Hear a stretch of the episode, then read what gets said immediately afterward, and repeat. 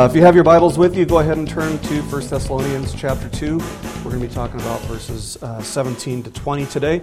Today we're going to be continuing uh, and finishing up chapter 2, and Paul's going to be explaining to us one more obstacle, but kind of a light at the end of the tunnel.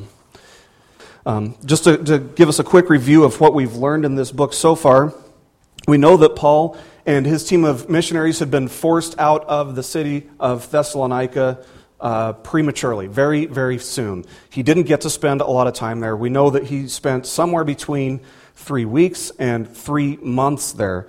That's not a lot of time. Uh, if, if we consider the, the enormous impact that he had on them, it's kind of amazing to, to look at it and say, wow, he, he was able to be that effective, to make that big of an impact in that little amount of time. Now, people, a lot of people theologians tend to look at Paul as this cold and calculating guy. You know, he, he knew his philosophy. Uh, obviously, he knew his scriptures backwards and forwards. And so the, the picture that you get of somebody like that is of somebody who has all these all this intellect, but, but not a heart for people. Uh, but the fact is that Paul had a heart for people, as, as we've seen over the last couple weeks. Now, when people, uh, now when Paul wrote this letter, uh, he, he was already in the city of Corinth, so physically speaking, he was a long ways away from them. He, he was far away from the Thessalonians.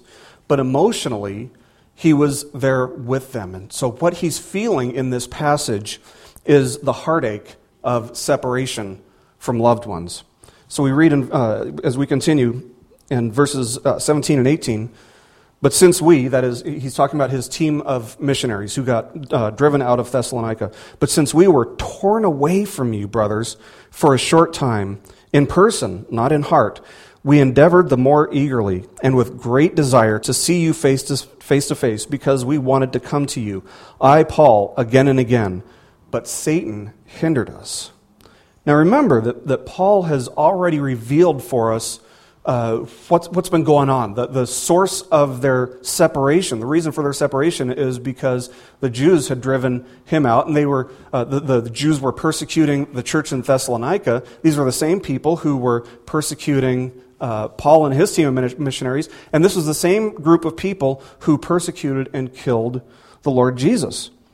And the principle here is, is pretty simple. If if you haven't already realized it, we all have an enemy who absolutely hates our guts. We all have an enemy who hates our guts and who will go to great lengths to prevent us from impacting others for the gospel. Satan wants to throw obstacles in our way as we try to impact the people around us. Now, a couple things to note about this. First of all, the book of Job reveals that God is the sovereign one. God is the one in control. And there's nothing that Satan can do that God doesn't allow him to do. Now, it's kind of interesting when you look at what most Americans believe about Satan. And this is one of those things that kind of blows my mind because I don't, I don't understand how somebody can get to this position if they've read the Bible or even sat through a church service where Satan was talked about at all. But get this according to Barna Research Group, 35% of American adults strongly believe that the devil is just a symbol of evil. He's not actually an enemy. It's more of a concept and not a person. 35%.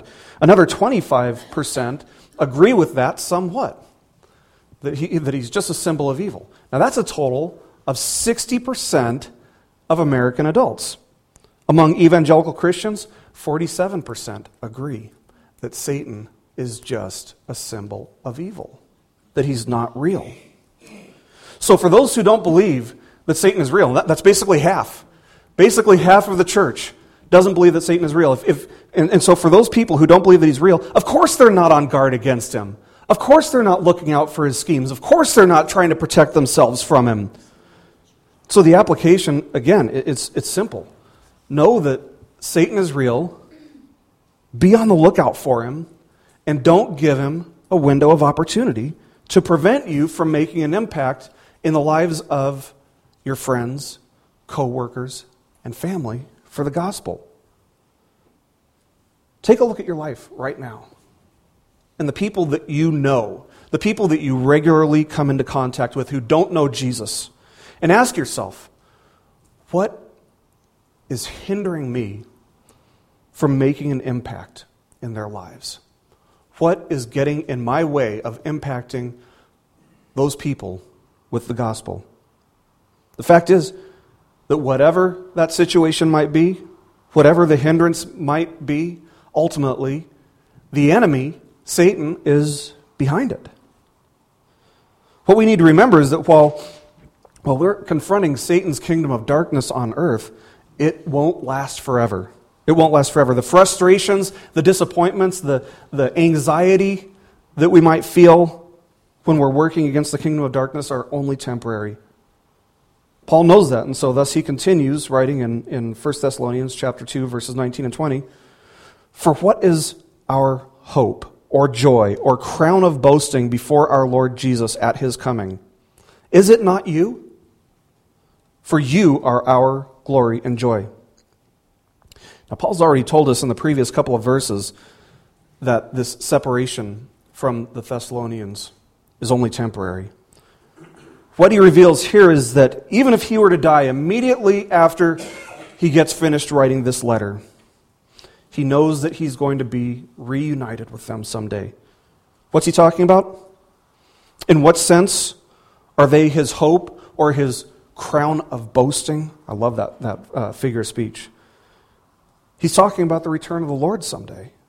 When we'll all be swept up into heaven, all followers of Jesus will be swept up into heaven, where we'll be together for all of eternity. No more separation. He's saying that the temporary discouragement of separation is, is just that it's, it's just temporary.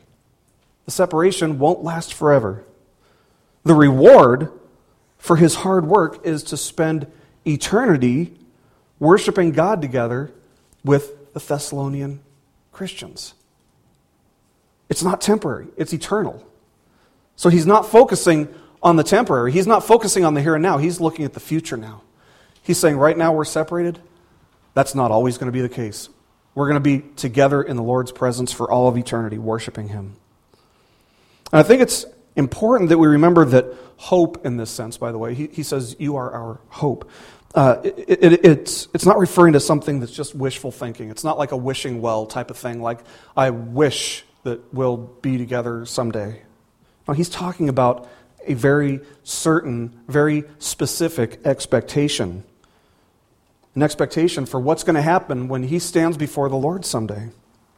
And he actually has a very specific time in mind, something that he talked about when he wrote to the Corinthians in his second letter. Uh, in 2 Corinthians chapter 5, verses 9 through 11, he wrote, So whether we are at home, that is heaven, whether we are at home or away, we make it our aim to please him, to please the Lord. Why, Paul? For we must all appear before the judgment seat of Christ. Says we, believers, Christ followers. We must appear before the judgment seat of Christ, so that each one may receive what is due for what he has done in the body, whether good or evil. Therefore, knowing the fear of the Lord, we persuade others. But what we are is known to God, and I hope it is known also to your conscience. Now, again, the context of this passage reveals that he's talking about heaven when he talks about home. He says that whether he's here on earth or in heaven, his goal is the same to please the Lord. And that's something that we've seen actually here in this study of 1 Thessalonians, right? That that's what drives him, his desire to please the Lord. Obviously, that was something that was huge for Paul because he doesn't just mention it in one place, he's mentioned it several places now. And by the way, this has nothing to do with, with justification, with the act of getting into heaven. He's talking about rewards. The, the ticket to heaven is already paid for. This is, this is after the fact. These are the rewards that we get for our service in the body. And his fear is to have nothing to show for his efforts, nothing to show for his life. And he fears that because, what? Because he wants to please God. He wants to please God. So, so that he doesn't disappoint God, he says, we persuade others. That's his way of, of pleasing God, persuading others. See, the desire to please God is what motivates and what drives Paul's ministry. So Paul's imagining this day in the future when God says, Hey, Paul, what do you have to show for your life? What do you have to show me what you've done for me in your life? And the people from Thessalonica who were impacted by him have some type of representation there. Maybe it's their names. Maybe they are actually there with him and gather around him. Maybe there's something to do with the people whose lives that they impacted. And it all traces and that traces back to Paul.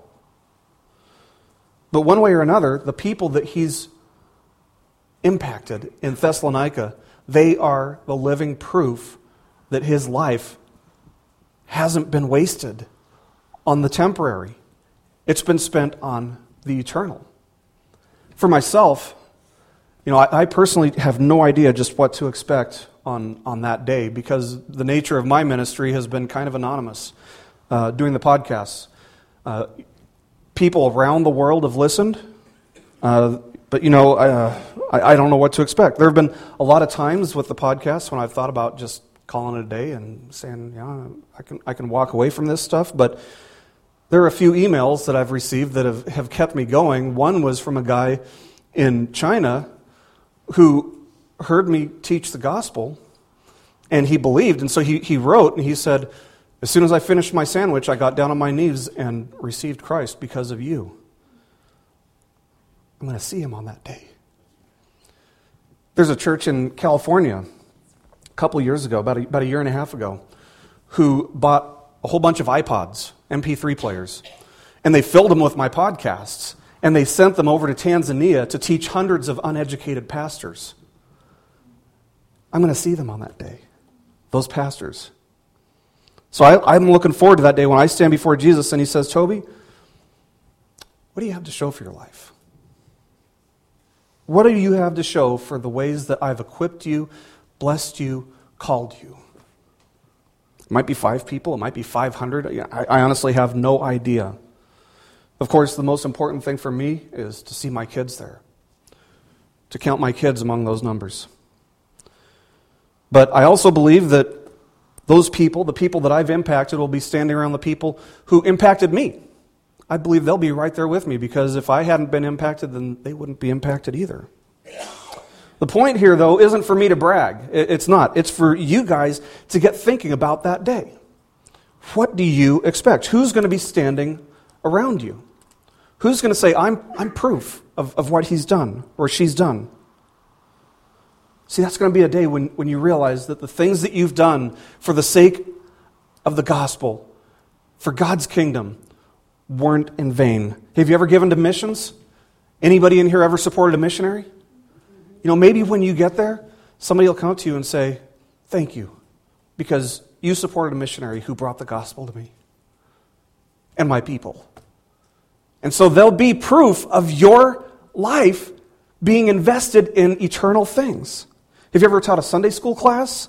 Have you ever maybe donated old books to, uh, to a library, old Christian books to a library? Have you ever invited a friend to church? You know, th- these are all things that will be your glory and your joy on that day. You'll realize on that day that the heartache and the discomfort and the discouragement and the rejection that you get, those were all just temporary setbacks. Temporary setbacks because you were invested in something eternal, eternal rewards. So the principle is that if you're living your life for Jesus right now, and your life is impacting others for the gospel. Your life counts for eternity. Your life counts for eternity. Jesus is going to share his glory with you. Do you catch that? Jesus is going to share his glory with you. Now, I don't know about you guys, but you ask me, that's worth more than a paycheck. That's, that's worth way more than a paycheck. And if that doesn't fire you up to serve the Lord, man, I, I don't know what will. But let me ask you this if somebody were to, to take a snapshot of your life right now, what would they say that you're invested in? What would they say that you, you are focused on? Your job? Your home? Your bank account? The stock market? Or what about people? What about people? See, the things that we value most are the things that we invest in. Jesus said, Where your treasure is, there your heart will be also. Luke 12 34. The point being, the point being that we invest our time and energy and resources in the things that are important to us. If you invest in earthly things like money or job or house or whatever, you gain an earthly reward that you're going to lose someday. But if you're investing in people, if you're heavenly minded rather than earthly minded, and you're living with an eternal perspective, what you value lasts forever. And your reward is a reward that you won't lose. The wisdom and the works of humanity, the smartest people out there, the greatest philosophers, will lead you away from thinking eternally if you listen to them. That's one of the obstacles that you can guarantee Satan will throw right in front of you. But the Word of God will lead you toward living your life with an eternal perspective and valuing eternal things, heavenly things, above earthly things. He says to the Thessalonians, You are our glory and joy. You are our glory and joy. And that, that reminds me of, of Peter's verse when he said, And when the chief shepherd appears, you will receive the unfading crown of glory. Is that me? That's not me. There seems to be, so there seems to be some kind of indication here that the people that you've impacted will play some role in the rewards that Jesus gives you for your service. Maybe the crown that you get is going to be engraved with the names of everybody you've impacted.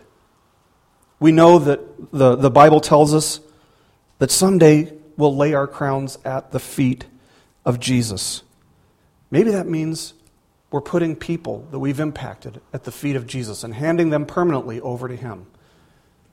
I don't think we know exactly what that means, but in some way we're, we're giving our crown to Jesus, whether it's a, a literal crown or whether it's people. We're giving it to Jesus. And here's the thing what this is telling us is that you can hand more over to Jesus and work for it now. It's kind of like if a guy really loves a girl uh, he, should buy her some kind of engagement ring, right? If, if they're going to get married, he wants he loves her so much he wants to marry her. Well, he's he's not going to get something out of one of those twenty five cent vending machines, right? Or let's hope not.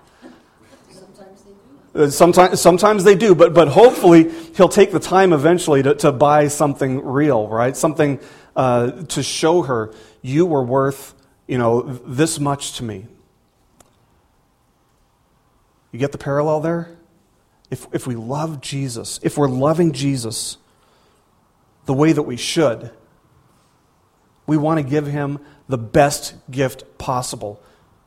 And we can invest in that gift right now by impacting other people's lives. Howie Hendricks, who was my hermeneutics professor, and he's written a lot of books, he said there are only two things in the world which are eternal the Word of God and people. I would also throw God in there the Word of God and people. It only makes sense to build your life around those things that will last forever. It only makes sense to build your life around those things that will last forever. So, the Bible and people. That's the only thing that it makes sense to invest our greatest amount of passion in, our greatest love in, our greatest emotional resources in. So, the questions I want to leave you with this morning are these. Number one, what are you building your life around? What are you investing in? What are you valuing in your life? Are people at the top of that list? And number two, when you stand before Jesus someday, what do you want to hear him say? What do you want to hear him say? Well done, good and faithful servant. Who's going to be the evidence of the impact that you've made in this world. See, the only thing that we can bring to heaven with us that isn't already there is people that we've invested in and that we've impacted for the sake of the gospel. Let's pray. God, again, we're reminded that life is short this week and that we don't know when our friends and neighbors and coworkers who don't know you, we don't know when their day will be. And so we ask you, Lord, that you would stir up more passion in us to reach them with the gospel, to impact their lives for your sake. Lord, we love you. We desire to serve you. And we want to honor you with our lives. In Jesus' name. Amen.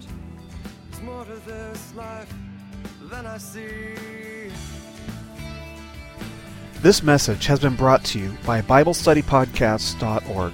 We are a listener supported ministry. If this is your first time listening to us, we thank you so much for joining us and we ask nothing further from you. But if this is a ministry that you rely on for regular spiritual teaching, we do depend on your financial support to keep us going and growing. If you'd like to make a donation to BibleStudyPodcasts.org to keep us going and reaching thousands of people around the world, you can go to our website, BibleStudyPodcasts.org and you can make a donation on the right hand side by clicking on the support box. Again, we do rely on your support, and we thank you so much for your financial participation in this ministry, which enables us to continue in our mission of teaching timeless truths in these truthless times. God bless you. Thank you so much for listening today, and keep growing closer to Jesus. Flowers in the springtime they open and bloom. Is that moment the sun breaks through a stormy afternoon? Stars in the night sky, rain on the grass, such beautiful moments.